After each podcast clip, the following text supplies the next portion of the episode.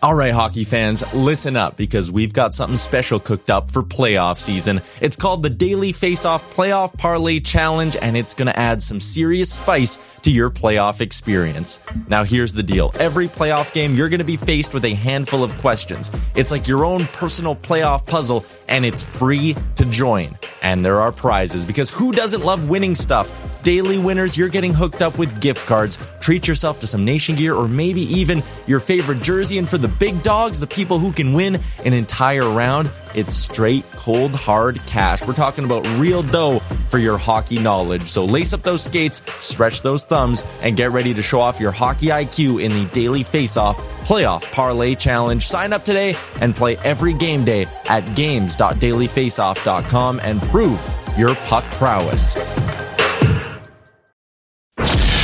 You're listening to Dropping the Gloves with former NHL All Star John Scott, a member of the Nation Network of podcasts and delivered by DoorDash. John Scott, the All-Star man. John Scott, the family man. Thank you for listening to Dropping the Gloves with John Scott. Yeah! Hello, my friends. Thank you for coming. It's me, John. Welcome to Dropping the Gloves, official podcast of hockeyfights.com. Tim, did you know we are the podcast of hockeyfights.com? every day I wake up and I just I just give thanks for that. So yeah, I sure do know that. You're a liar. You're a dirty liar. I don't like it. But anyways, thank you everybody for joining us. Glad you're here. It's going to be a good show. Very excited about the show, Tim. I don't know why. I just think there's a lot to talk about. The NHL season is starting to kind of feel itself out. You know, I think things are starting to settle down. The teams that started off really, really hot that we thought, well, was this an aberration? Are these teams for real? I think the cream is starting to settle. Everybody's starting to sort themselves out. The Sabres are showing their true colors. The ugh, Coyotes have always shown their true colors, but you know, everything is starting to kind of mellow out a little bit. This is where you get into the nitty gritty of the season. The first 10 games are done. The excitement is worn off. Now you're going to see who the real contenders are for the next two months. This is where you're going to jockey for position. It's a very important time this time of year because most people think it's the last month. That's where you make all your moves. No, no, this is it. These next two months are crucial. You're going to figure out if you're going to even make the playoffs. This is where GMs try to figure out what kind of team they have. Do I need to make some moves, make some additions, make some subtractions? What are we doing? I love it. I, I love it. it. It's fantastic. So there there are some big big things to talk about early on. The the after the the guy who was crowned the Calder Truck Truck Calder Trophy winner before. Oh, damn, it's happening again. Before the season even started, Cole Cauliflower he got sent down to the Laval Rockets. That was not unexpected, but when you come into this season, the perennial a, a favorite for an individual award, you had such a strong playoffs. This this guy was earmarked for success this year by myself, by everybody. Him and Suzuki were going to take over the league. It was the new the new Montreal Canadiens. It was s- small, fast, exciting, electric. Any other descriptive words I can think of, I would throw in there, but I can't because I'm not not firing all cylinders right now. He got sent down, Tim. He had a very uneventful first eight or nine or 10 games. I don't know how many games he played. Zero goals, one assist. He's gone. Good move, bad move. You be the judge, Tim. You're a Montreal insider. You know more about Montreal than most people do about their kids. What are you hearing in Montreal? What are they saying on the streets on Rue Saint Catherine, uh, at the Bell Center? What are they saying, Tim? I think it's a good move because uh, you know obviously the kid was struggling. He didn't have any or no goals, one assist. He was getting his chances. He had 30 shots on goal in 10 games, so you know averaging three shots a, a game. So he was getting his chances. I'm sure he was kind of doing the little things. It just maybe a little bit of puck luck wasn't finding the back of the net. But when a team's already struggling, you don't want to have a struggling rookie in there too because it messes with the confidence, it messes with the mojo, and things just sort of fell into line perfectly for him earlier this year in the offseason and how exciting that was. And like you said a couple shows ago, it was like this kid came out of nowhere and he's like, This league's gonna be easy, I'm gonna make my mark, I'm gonna dominate. And he learned real quickly that uh, you know, you can capture some magic in, in a playoff run, but the regular season just hits differently. So rather than see him struggle, they say, let's go down to the AHL. Let's work on a couple things. Let's get your confidence back up. Let's find the back of the net. I'm sure he'll be back up before long. But yeah, I think it's a move that makes sense. And I hope, you know, Montreal, maybe it's a little bit of a message to him and to the rest of the team that, you know, that we expect better and and we're going to work on some things and, and get better. And I, I'd like to see them turn around and win some games now. Yeah, don't look now, but they they bumped up Brendan Gallagher to that top line. That Cole Cauliflower he he was anchoring that first line with Toffoli and Suzuki. I'm going to stop calling him cauliflower. I don't like doing that. Caulfield, he's a good kid. I, I, don't want to bully him. It's it's not it's not appropriate. He's in a very vulnerable spot right now. So if I do it again, Tim, correct me because I'm just being a bully. It's not nice. I like the kid. I like I like his game. So Gallagher took his spot on that top line, and they played last night, and that they looked pretty good that first line. I'll tell you what. I watched some of that game on my ESPN Plus app. Suzuki, Toffoli, Gallagher, they're buzzing around. Gallagher picks up a goal. Suzuki gets his first goal of the season. Toffoli was looking strong. He gets two assists. So maybe Montreal won't miss Cole Caulfield as much as everyone thinks they will because they have a deep, deep, deep depth at forward. They might have the deepest forward crew in the whole NHL. Do you think? Because when you when you look at their lineup, they got Toffoli, Suzuki, Gallagher, Hoffman, Drouin, Anderson, Lehkonen, Dvorak, Armia, like that's a pretty solid top three lines that you can roll out consistently. Yes, Drouin does, you know, takes a puck on the head yesterday. We'll see how he ends up. So he's one to watch for any injury with the head. You don't know how it's going to go. It could turn south pretty, pretty quickly. But even with Caulfield out, I like their forward group. They don't have, like we've said for years, barring Suzuki taking that next step forward, they don't have the big superstars like the other teams do, but they have a very, very solid top three forward lines. They win last night versus Detroit. Do you see any positives from Montreal?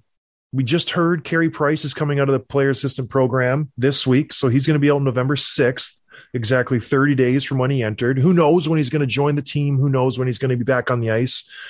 That's still up in the air. Are we seeing a turnaround for the Montreal Canadiens after this win versus Detroit Red Wings, who, mind you, they are still the Detroit Red Wings without Tyler Bertuzzi because he's not going to Canada. He's not allowed. He's a leper. He's not allowed to go to Canada. So they they left him back in Detroit. Is this is this the turnaround that the Canadiens fans hope it is? Uh, I hope for their sake it is, but th- don't forget the division that they're in. Like they, I, I had them Boston, Toronto, Tampa, Florida. Not to mention the teams like yeah, even if Detroit and and Buffalo sort of come back down to earth, which it looks like they're already starting to they're probably still on the outside looking in on a playoff spot unless they can i don't know. I mean the bruins they're four and three and they it's weird. Like they've only played seven games. They don't play again till tomorrow i think and and other teams have played 11 so it's a little misleading how far down in the standings they are. Uh i hope they win some games. I hope they make a stretch but i don't know. I don't, unless they really really get hard it's hard to see them making a playoff spot. Now again, it's November 2nd or 3rd, whatever it is. Like it's it's it's too early it's to early. make predictions like that. But yeah, I hope they do win, put some put some wins together. Yeah, I, I think if they do get Carey Price back, everybody was hoping Jake Allen would be the guy he was last year, the guy that forced them to protect in the expansion draft because he had such a solid season. He hasn't been you know, he's been shaky. He's been unreliable. He, he's not the guy that you want to be your starter when you can't, you know, count on him for the save. They've had to throw in the the backup's backup, Montembeault, and he hasn't looked very good at all. He he's looked everything that an AHL goaltender looks like when he gets called up, overwhelmed, at a position, just can't handle the NHL speed. So if they can somehow get Carey Price back in a few weeks and they can scuttle their way to 500 the next four or five games, I would not count them out. They have a very good team. They learned a lot in the playoff run last year. They get Mathieu Perreault back, Paulie Byron. I don't know when he's coming back. So they still have some pieces that can jump back in the lineup, but uh, I don't know. I, I still I still am buying Montreal right now for whatever reason. I, I, I still like the Canadiens' chances this season. I don't know. Maybe I'm crazy. Maybe I just eh, have, you know, I've been buying them all preseason, buying them all season. So I'm not going to give up on them just yet. We'll see once they get their full roster back what happens, but they, they do need some contributions from their back end. That is lacking. Jeff Petry, who had a, such a strong season last year, he's got what? How many points do you have this year, Tim? It's not nothing Yeah. exciting. Yeah, no goals and two assists in 11 games so far. Not not good. You know what I Not mean? good at You- all. You need some offense from your back end. David Savard is not going to bring much. Ben Chiarot, he's a big bruising defenseman. They need someone to step up and be a puck moving defenseman. You can't have Jeff Petry with two assists anchoring your first power play unit. It, it can't happen. You need a guy who's going to be able to facilitate for those star players, get the puck to Suzuki, get it to Anderson, you know, put put the puck in the right spot, throw a shot on net. Jeff Petry has not been that guy. So uh, I don't know what needs to happen. Maybe they need to make a move. Something needs to switch because you can't just go 25, 30 games and not have a defenseman who drives the offense. You're not going to win many games. That's why they've only scored 22 goals in 11 games. That's two goals a game. You're not you're not going to be a successful team in the NHL these days scoring two goals a game. We'll see where it goes. They scored three last night versus Detroit. Hopefully, you know, hopefully they're trending upwards. This this is the make it break it time of the season, like I said at the beginning of the show. All right, another big payday for another defenseman. Tip, ching a ching ching. A little bit more money than Morgan Rielly got a few days prior. Adam Fox, the New York Ranger future captain, one day in his future, he signs a big deal. Is it a big deal? I don't know. Seven years, nine point five. What What do you think of this deal? I think it's I think it's a fantastic deal for all all parties. I think he's worth nine point five. He won the Norris last year. The guy's a point per game defenseman. He's he's the epitome of a modern day defenseman. He jumps up in the play. He's all over the ice. He's somewhat defensive responsibly, which nowadays is is a rare, rare thing when you have an offensive defenseman. I like I, I like myself some Adam Fox. He's a very, very good defenseman. He's going to be a Norris contender for the next 10 years, in my opinion, Tim. What do you you're you're a Rangers insider. You're constantly walking the streets of Manhattan. You're I always see you outside of MSG what's the vibe, you know, in, in the Bronx, baby in Manhattan, Hell's Kitchen? I used to live in Hell's Kitchen. What's the vibe on the street, Tim? Well, they're excited. The city's excited. You can feel that's like a pulsing energy in the air. They're like Adam Fox is our guy for the next seven years now, and they're they're just well, really eight after this year. So it's just it's very exciting. The thing that makes me, you know, gives me a little bit of pause is just how much money they have wrapped up. You know, we talked about the the, the Maple Leafs a couple shows ago. They have forty eight million dollars in five players. And the Rangers are right behind them. They now have $44 million committed to five different contracts. Adam Fox, Mika Zibanejad, Panarin, Trouba, and Kreider. That's a lot of money. And I, that core is not as good as Montreal's, I would say, especially Trouba and Kreider. Those aren't guys, they're probably getting overpaid. Now, Kreider's having a good start to the season. And I know how important Trouba is on the defensive side of the ice, but still, that's a lot of money, and they're not getting the flack that the the Toronto gets. Do you think that's just because of Toronto always has a target on their back, or are you, are you okay as a Rangers fan with with that amount of money? Well, it's the price you have to pay these days, right? So if you want to keep these primo players, we talked about the disappearing middle class last episode, and this is a direct result of that. Adam Fox is going to get 9.5. He could have gotten more, I think, if he waited. If you go into arbitration and you got two Norris trophies under your belt, you're, you're going to get 10, 11, 12 million bucks. So I think this is a good deal for the Rangers. I do think in four years, Adam Fox's value is going to be in the $12 million range because the salary cap will increase. People will get more money. And at the end of the day, it's going to be a great contract for the Rangers because it's a great contract right now. I think this is the price you have to pay. And yes, maybe Kreider makes a little bit too much money, but I, I don't think it's that big of a deal. 6.5 for a Chris Kreider. You got Panarin signed to a high, heavy contract, but you know, what, what else are you going to do? If you want to win a Stanley Cup, you have to pay these guys this type of money. Jacob Trouba, when he was coming out and he was a free agent, this is this is the money he was going to get. So you you have to keep him when you trade for him. So that you know, I, I don't have any problem with it. They haven't had the type of success that they wanted, but going forward, you've locked up your top two forwards in Panarin and Zibanejad. You have Trouba lined up. You got Fox lined up. I I like the Rangers. If their draft picks somewhat perform to the level where they were drafted with Kaapo Kakko and uh, Lafreniere, they all of a sudden have a very, very good team. Yes, they may be overpaid for Barclay Goodrow. That's a whole different conversation, but I, I don't mind them. Shesterkin's been playing out of this world so far this season. He's a very good goaltender. He's taken the crown from Henrik Lundqvist. I like the Rangers. I really do. I picked them to win the cup last year, I think. They're not they're not too far off. They're a very, very good hockey team. I don't know. I, I am I am loving what the Rangers have done. I think this is a good deal for Fox. I like Panarin's contract. I don't see a bad contract on their team aside from Goodrow maybe making $1 million too much. But he's a two time cup winner. He was going to get it somewhere. He adds a lot of value to that team. You've already seen it throughout the season. He stepped up in big situations. He plays all the hard minutes and he has produced offensively. So he's been doing a good job this year. I don't know. I, th- I think it's a good contract all around. I think the Rangers are going to be competitive for the next five years at least. How much how much like weight or credence do you give to goal differential when you're looking at the how good a team's performance is? Um, I think it means something. I think that is one stat that you can kind of hang your hat on and be like, okay, it does mean something. Are you eking out wins three to two, four to three, two to one, night in, night out, where it could go either way? Or are you winning games going away? Five, two, four, one, three, one, these types of games where you are in control the whole game. I know the Rangers goal differential isn't strong, but on the other side of the page, it could be you're really battle tested team and you know how to win the close games. So I, I tend to lean towards the the first where you want to win games early on. You want to be that dominant team. You don't want to be always fighting tooth and nail in the third period where a penalty could you know take you either way, a win, a loss, this and that. So yeah, I, I did see that. I, I know they're what are they plus three or four or five goal diff two.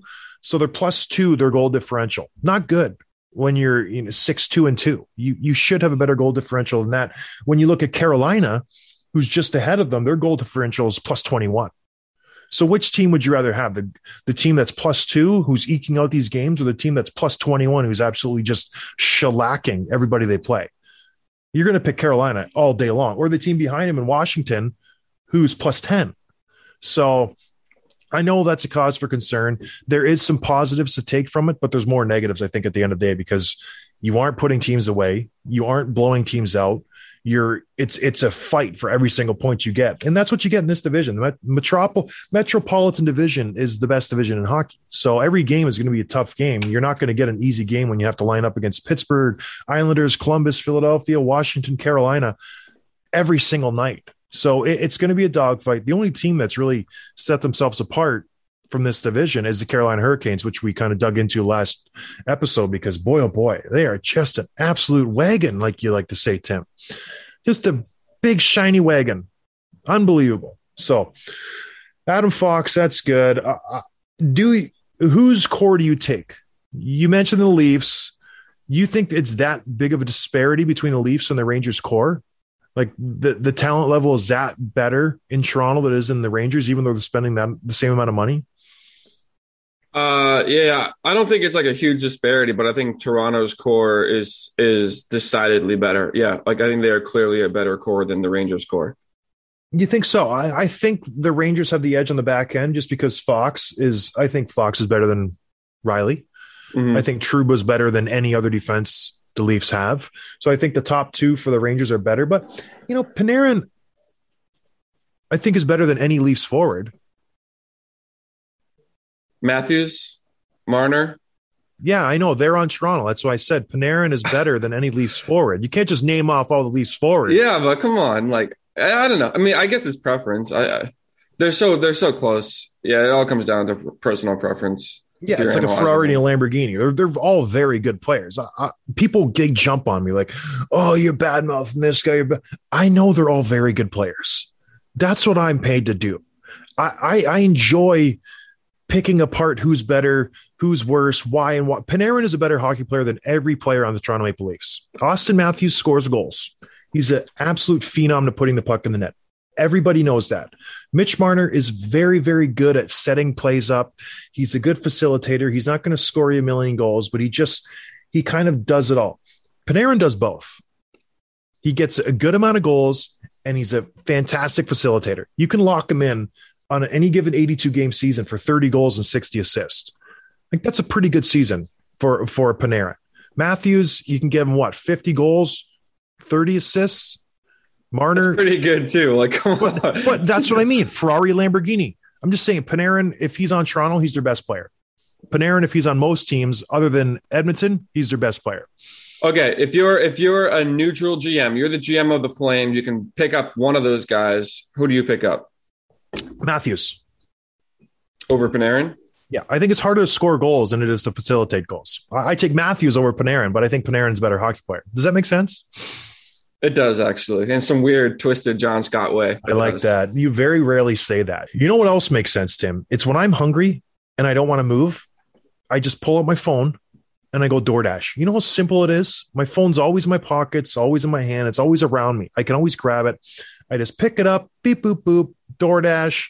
It's to my door within a half an hour. It's such, you talk about how technology, uh, it- it's bad sometimes, how it's like, you know, taking away from your real life and everybody's just so consumed by this and their phone, the tablet. DoorDash is a fantastic thing to come from technology. It's great. I love it. You should use it too. We have a promo code. If you're in the USA, DoorDash or Gloves DD US. If you're in Canada, it's Gloves DD. It's unbelievable. I'm not just blowing smoke up DoorDash's behind. I use it. Tim uses it. A, a lot of our listeners use it. You should too, because it's a great way to get food. When you don't want to go into the kitchen and make some food or go out and buy some, it's starting to get cold. They'll deliver it right to your door. It's fantastic. Tell them we sent you. You get 25% off your first order. You get free delivery. It's a win win for your first order. You just get a free meal to your house, basically. So check it out. Gloves DD US if you're in the US, Gloves DD if you're in Canada. It's a fantastic idea. You you will not be sorry using DoorDash. They're the best. Tim. They're much like us. They are well, we're not the best hockey podcast, but they are the best food delivery service in the game. So check it out. DoorDash, tell them we sent you. Drop in the gloves. All right. We were talking about Toronto. We're talking about Matthews, we're talking about Marner, who's the best player, this and that. Are they trending upwards? We mentioned Montreal. They get a big win over Detroit. Toronto gets a big win versus Vegas last night, four to nothing. Statement win. When you look at their wins so far, they're five, four, and one. This one stands out. Vegas was a preseason cup contender. They've obviously made some noise in the playoffs the last few seasons. They're coming out of the West, them or Colorado. Everybody had them earmarked for the Western Conference Finals. This was a big game for Toronto. This was the one that was circled on their calendar. They needed to go out and perform, and they did.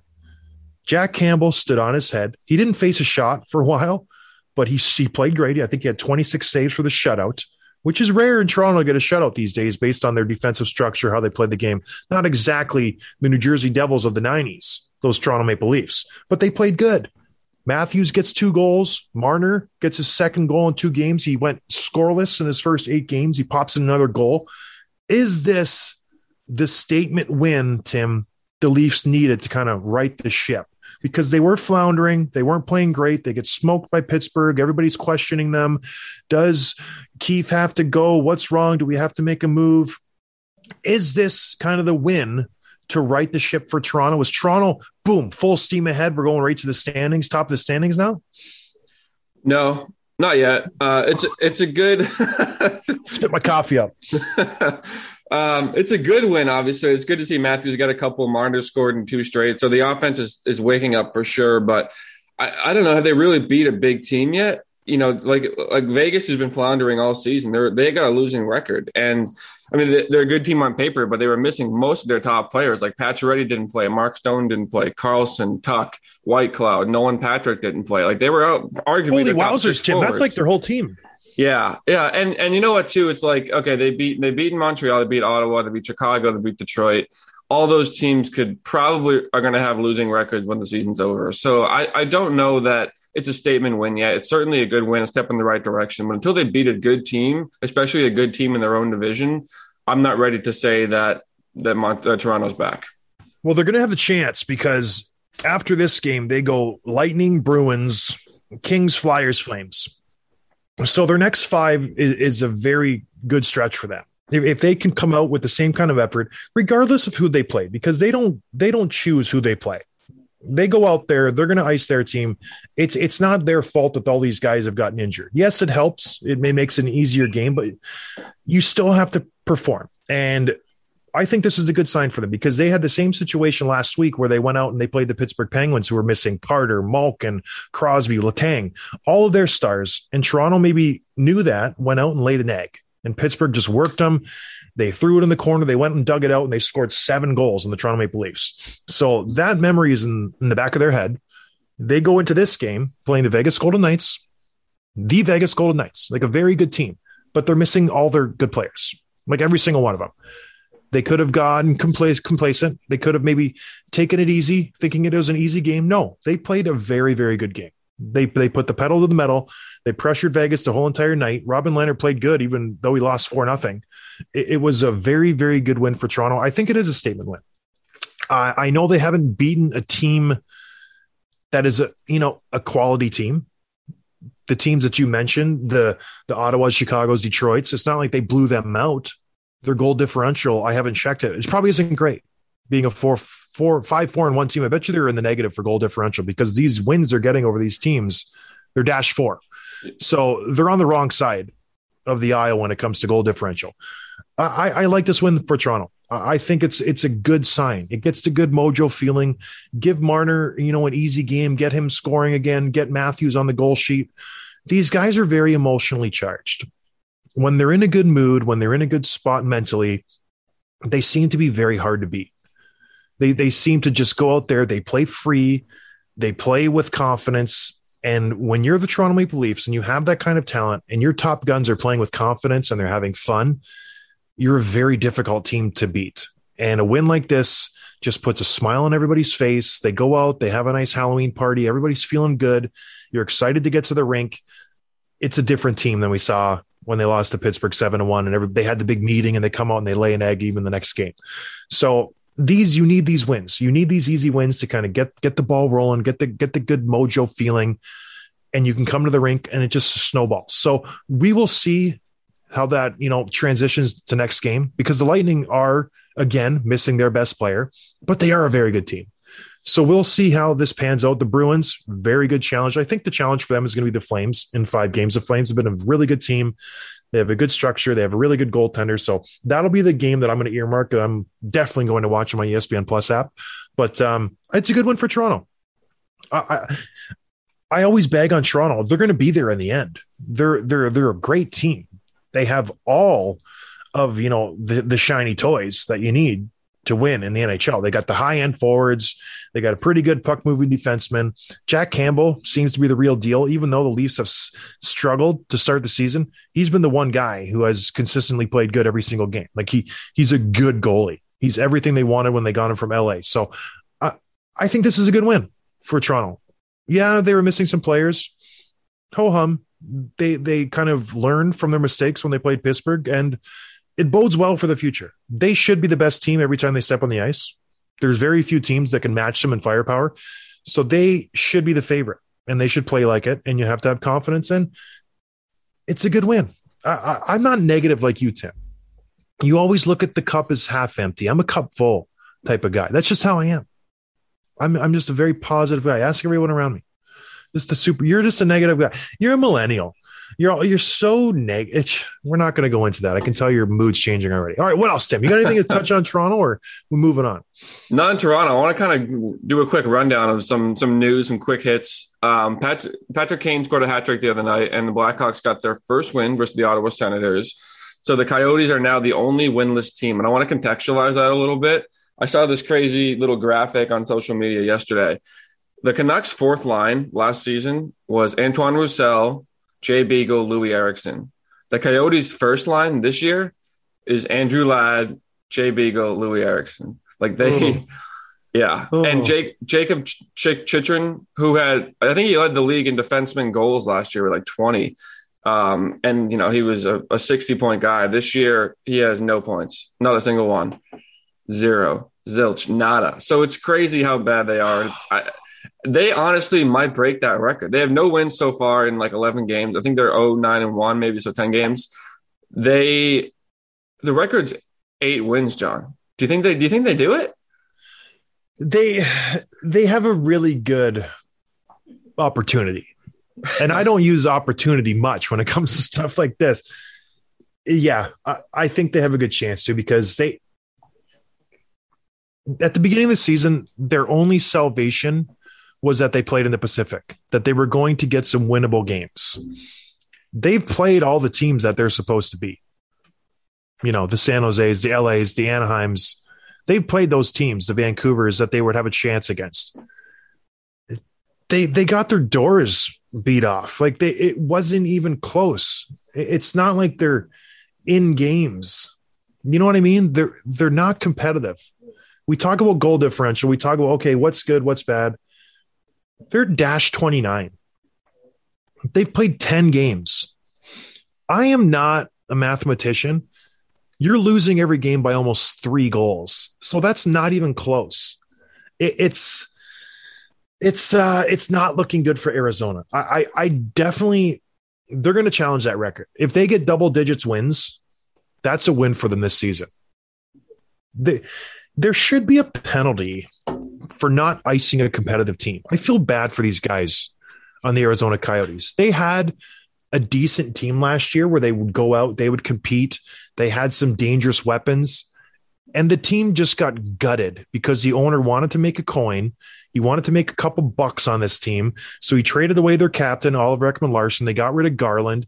They got rid of any chance of winning on this team and they go out and we had him on the show, Andrew Ladd. He's not the same Andrew Ladd that he was five years ago. He's out to prove something, but he's not going to go out and score any goals. They leave Clayton Keller, their only decent forward, hung out to dry with no one to play with. I feel bad for these forwards. Liam O'Brien's out there trying to be a tough guy. He's the biggest joke in the league. It, they they have no skill. They have no chance in any game they play in. They have no goal. Like we talked about their goaltenders I don't know who these guys are. Darcy Kuemper was an NHL goaltender. NHL goaltender. Very, very good goaltender. He kept them in a lot of games last year that they had no no business being in. And they bring in these two guys, and I'm not going to trash them. It's not their fault. They're an NHL goaltender now, but I don't know who they are. No idea. I don't even know how to pronounce their names. That's not saying much coming from me, but Karel Vajimanov and Ivan Prosvetov. Never heard you. Like lots of vowels. It's it's a travesty. The owner, the GM, they should be fined. They should be sanctioned. Something should happen to them. You should have to ice a competitive team. In a salary cap era, there was no good reason why you can't be competitive. If you go, if you finish the season, there should be like a like the soccer where you regulate re- relegated to the the lower leagues. They should go to the AHL for you. There's your profits there, Coyotes owner. I don't know who you are. Suck on that one.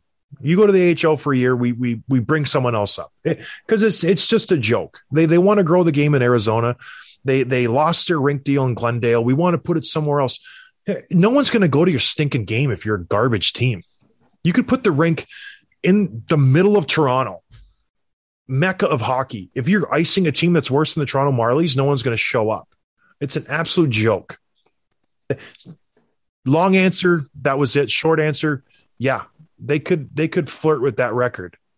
And in a salary cap era, that's a joke. Because when the Washington Capitals had those eight wins, it was not a salary cap era. You could pay guys whatever you wanted. So they were at a distinct disadvantage bidding up against the LA Kings, the New York Rangers, the all those heavy hitting teams.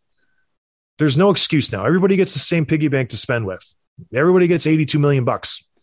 You're just an absolute clown you, you trade for contracts for guys that are, I'm, I'm sure they're still playing Chris Pronger and Pavel Datsyuk and all these guys.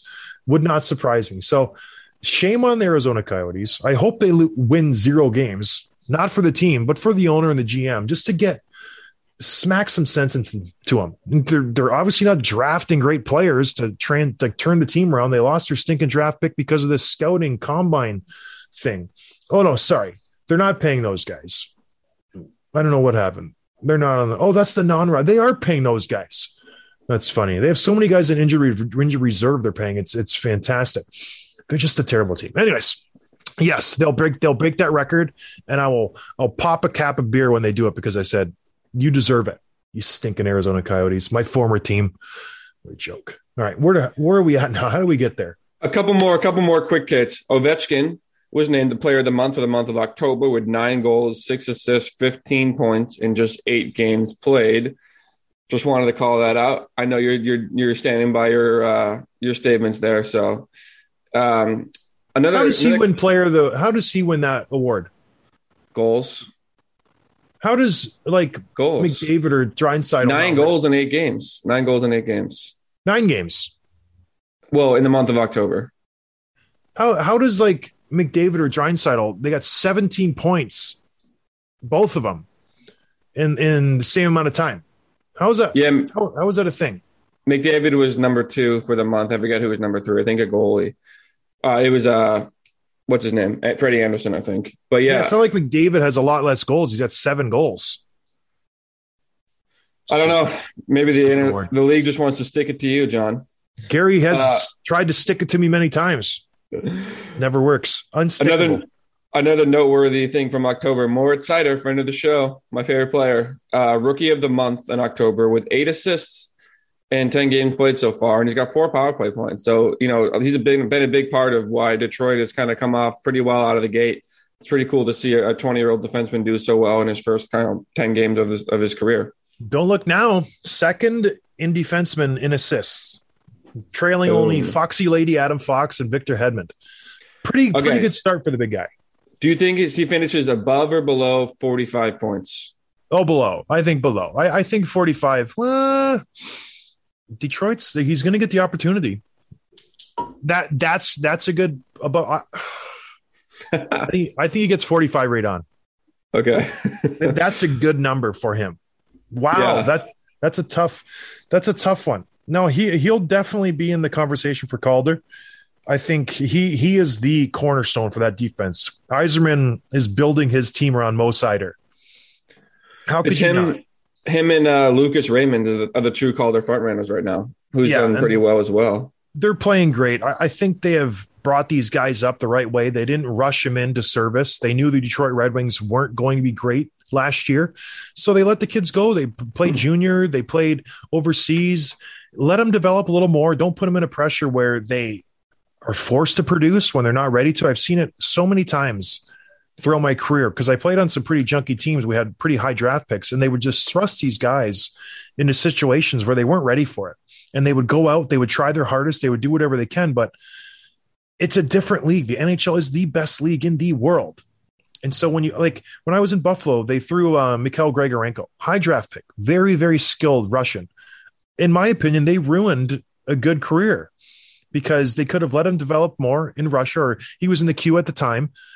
Let him build his confidence, let him get stronger. Instead, they throw him in Buffalo. They put him on the first line, doesn't work out. Put him on the second line, doesn't work out they they healthy scratch him for a while. For Pete's sake, he was playing with me. If you're a first round draft pick, you have no business playing with me. And next thing you know, he kind of flames out because he loses his confidence. He doesn't have that extra year to develop, get stronger, work on his skills. You're stuck in Buffalo playing behind guys. You're not getting the minutes. So Detroit did it the right way and it's paying off. We Lucas Raymond, he's he's a fast, exciting player. He gets up and down the ice. And Mo Seider, he is a he's a stud back there. He patrols the ice. He controls the play. He's very composed for his size and his age. It's a it's a very good look for Detroit. They they have built their team the right way. Steve Yzerman deserves all the accolades that he's going to get because don't look now. I, have I've said it many times on the show. Detroit's going to be a player in the next two, three, four years. Here's a bold take: they'll win a cup before Toronto does. Oh, uh, I don't know about that. Come on, John. Come on. I don't think Toronto Well, will ever win a cup with this group. So Yeah, if that's your take, then I guess every team's going to win before they do. That's true, but no, there are teams that are trending upwards, and I don't. Toronto definitely has an opportunity to win a cup in the next three, four, five years. When you look at Detroit and you look at their contracts and you look at the money that they're going to have to play with, they're going to have a lot of options come this offseason. They, they have 15, 16 million dollars right now. They're losing Robby Fabbri. They're losing a couple other guys. Um, the big ones are on the back end. Nick Leddy comes off the books. Danny DeKeyser comes off the book. Marc Staal comes off the books. That's $17 million right there. So you're going to go into free agency. You're going to have 35 million bucks to play with. That's a lot of money to go out and get some players. You have Larkin signed for a decent contract for two more years, six million bucks. So they're looking pretty solid. If you got Mo Seider still for two more years, he's only making 863. Hey, why not? Go for it, baby. Go go get some free agents. Get get Detroit, you know, pointed in the right direction. They deserve it. Everyone loves a good Detroit Red Wings rivalry. Right? That's the hardest word to say. Detroit Red Wings. Red Wings. You say it. You say it a lot. It's it's really really hard. So, but good for Ovechkin. Nine goals, eight games. That's exciting. Good for him because it's not going to last. You know what I mean? It, it's very good for him. We already saw it. He he didn't get a goal in his ninth game. I knew it. He's going to slow down. He's not going to score for the next eight. And all those haters who are all over me, oh, John, he's got eight goals in eight games. Suck it. You know, I play the long game. It's it's, it's a 50. marathon, not a sprint, Tim. He's going to score marathon. 50. 50 and I'm a marathon runner. You know that. All right, Mo Seider, Drine Seidel, they got 17 points each. They're on what? What are they on pace for? They're on pace for it's, it's crazy they each have 17 points in eight games. They're on pace for 174 points. I say they do it. I say they do it. Why not? They're not going to slow down. Do you know if we were a top talent show, we would know this, but do you know when Gretzky was putting up 200 points, what the next highest guy on his team were to get, whether it was a Jari Kurri or a Messier? You know, if Gretzky was getting 200, if the next guy was getting 150, like what was Glenn Anderson getting? I That's don't know. the good shows know we're still in our infancy when it comes to podcast. We'll we'll figure it out one of these days, but it would be interesting to see if this is just uncharted territory when two guys are just so head and shoulders above the whole league where they just pace the NHL in points, or if it's happened many, many times and we're just like, oh, oh yeah, Crosby and Malkin has done it many times. Toews and Kane have done it so many times. All these guys, Getzlaff and Perry did it when they were at Anaheim. And we're just like making a mountain out of a molehill where it happens pretty consistently. But it is exciting. 100, I don't think they get 175 points each. I think they, you know, settle out around 140. Once the season starts to get in the real nitty gritty of it, teams are going to clamp down Yeah. a little bit. I actually look how quick I am. In, in 1981 82 was Gretzky's best season. He had a 212 points. Glenn Anderson had 105. Paul Coffey 89, Messier 88, Jari Kurri 86. So they were just doing like regular elite seasons, like regular. Wow. And he still had down. twice as many points as the next guy. He lapped them. Yep. Where's Jari Kurri? Yeah, I said him. He's at 86 points. That's 32 goals. incredible. That that's even more impressive. That's that's an impressive stat because I would have figured some guy would have been riding his coattails and assists and picked up like 85 assists. You know what I mean? You know what I'm saying, Vern? Crazy. Dave Semenko, f- 24 points. Wow. He's a tough son of a gun. Also produce. Yeah. Same with Marty McSorley. When he was with Gretzky, he would always put up 20, 30, 40 points a season. That's back when tough guys knew how to play. I ruined that. When I came in, I couldn't skate. I couldn't do anything. It was ruined the whole thing. That's why they got rid of tough guys. I was the last big, heavy guy who couldn't do a thing. Just went out there and broke the ice. Thank you, Jack Edwards. You jerk. You big jerk. You big meanie. But I think they um they settle around 150. Ovechkin will get 29 goals. David will get 150 points. Draisaitl will get 142 points. It'll be in that range. They'll, they'll be one, two in the league. My predict and the Nugent, the Nuge is having a good year. He's been playing pretty strong. I think he's got 10, 11 assists. So he's been dishing. You never know. They could have three of the top five point getters. They won't. Nuge won't keep this up. But uh, all right, what else are we doing, Tim? A couple more quick. You know what? I, I enjoy. I'll, I'll, take this one. I enjoy our fan tweets, and I think it's important to kind of give some shout outs. We get some good. Our fans are funny. They're smart. They're they're they're definitely top tier fans when it comes to podcast listeners, and they let us know. There, we got a tweet the other day. So I was talking about Halloween. I was talking about you know going dressed up as Michael Phelps and Stagger McTipsy tweeted us. The image of John wandering around in the Speedo was far scarier than all the Halloween costumes I've ever seen in my life combined and multiplied. Now I won't be able to sleep for months. I hope you're happy. Is it because you're too just turned on, Stagger McTipsy, but picturing me in the Speedo? Because that's what it happens. You know, it's real.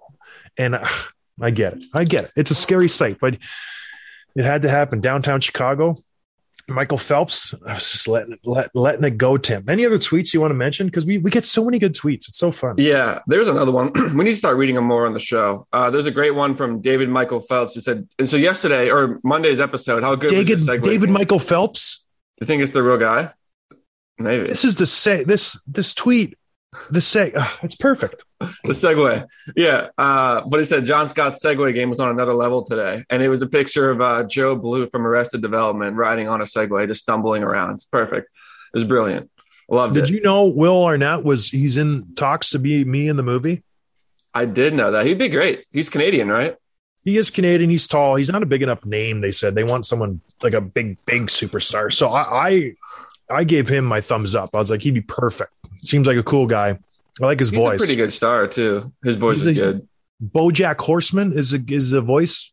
Yeah, I don't know how I knew that, but I, I know it. He's got a There's great no way you've seen that show. I've never seen it. I haven't either, but I know you haven't. That's for sure. BoJack, weird, weird name, weird voice. But anyways, not a weird show. Thank you everybody for listening. We really appreciate it. Send us some tweets. We'll read them out. We like uh, all the support, all the fun back and forth you do. Follow us on Twitter at um, Dropping Gloves DD slash USA at DoorDash. Forward slash John Scott hashtag. What is our Twitter account? Dropping underscore gloves. Twitter and That's it. Instagram. Yeah, find us, follow us. It'll be fun. We're very active. Check it out. We'll uh, we'll have some fun with it. Anyways, everybody, thank you for listening. Have a good day. We'll talk to you on Friday. Cheers, everybody. Thanks for listening to Dropping the Gloves with John Scott, a member of the Nation Network of Podcasts. Subscribe wherever you get your podcasts from to never miss an episode. Delivered by DoorDash.